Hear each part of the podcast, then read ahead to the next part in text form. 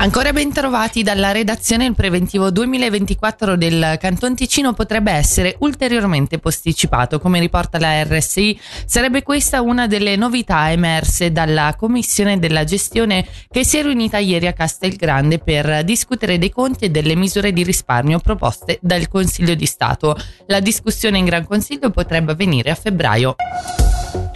Condannati a più di tre anni e mezzo di carcere per truffa milionaria, due cittadini tedeschi che tra il 2009 e il 2014 si fecero consegnare 15 milioni di franchi attraverso società con sede a Lugano, promettendo interessi elevati ad almeno 106 clienti. La loro difesa non esclude il ricorso in appello.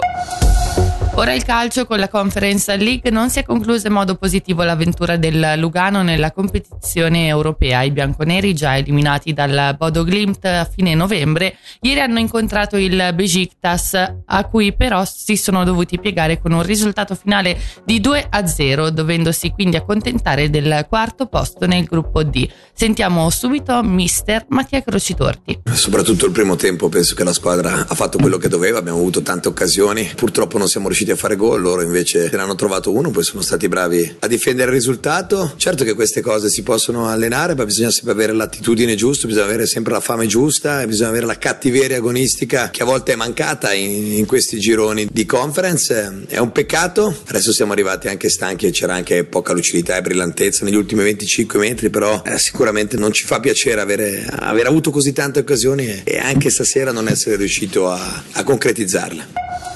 Ora le previsioni del tempo, oggi è abbastanza soleggiato con Favogno fino in pianura e temperature fino a 15 gradi.